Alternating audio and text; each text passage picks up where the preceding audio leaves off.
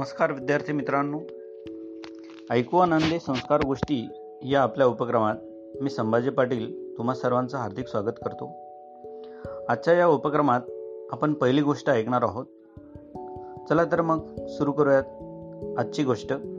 आजच्या गोष्टीचं नाव आहे मुले म्हणजे देवाची ठेव. ही गोष्ट तुमच्यासाठी लिहिली आहे साने गुरुजींनी. एक होता राजा तो रस्त्याने जात असता वाटेत जर लहान मुले भेटली तर त्यांना नमस्कार करी. राजा म्हाताऱ्या लोकांना नमस्कार करीत नसे परंतु मुलांसमोर मात्र लवे. लोकांना याचे आश्चर्य वाटे. हळूहळू लोक राजाला वेड लागले आहे असे म्हणू लागले. गोष्ट प्रधानाच्या कानावर गेली. त्याच्या मनात आले की राजाला आपण सारे सांगावे. एके दिवशी तो मुद्दाम उजाडताच राजाला भेटावयास गेला. राजाने विचारले आज इतक्या लवकर काय काम आहे? प्रधान म्हणाला महाराज मला तुम्हाला काही विचारायचे आहे. राजा म्हणाला विचारा संकोच करू नका. प्रधान म्हणाला महाराज तुम्ही वेडे झाले आहात असे सारे लोक म्हणतात. राजा म्हणाला का बरे? मी कुणाच्या घरांना आगी लावित नाही कोणाचे नुकसान करीत नाही दुसरे देश लुटीत नाही प्रजेवर वाटेल तसे कर लादित नाही मग मला वेडा का म्हणतात? प्रधान म्हणाला महाराज आपण दयाळू आहात न्यायी आहात सारे खरे. आपल्या कारकिर्दीत खेडोपाडी रस्ते झाले विहिरी झाल्या पाठ झाले उद्योगधंदे झाले सारे शिकलेले आहेत न्याय आहे नीती आहे. ते सारे खरे पण राजा म्हणाला पण काय? कोणती माझी चूक झाली? कोणते अविचाराचे कृत्य झाले? प्रधान म्हणाला महाराज तुम्ही रस्त्यातून जाताना शेमड्या लहान पोरांना वाकून लावून नमस्कार करता. परंतु वृद्धांना कधी करीत नाही. नमस्कार करायचाच झाला तर म्हाताऱ्या मंडळींना करावा. लहान मुलांना काय कोणी नमस्कार करतो? राजाने हसून विचारले म्हणून का मी वेडा?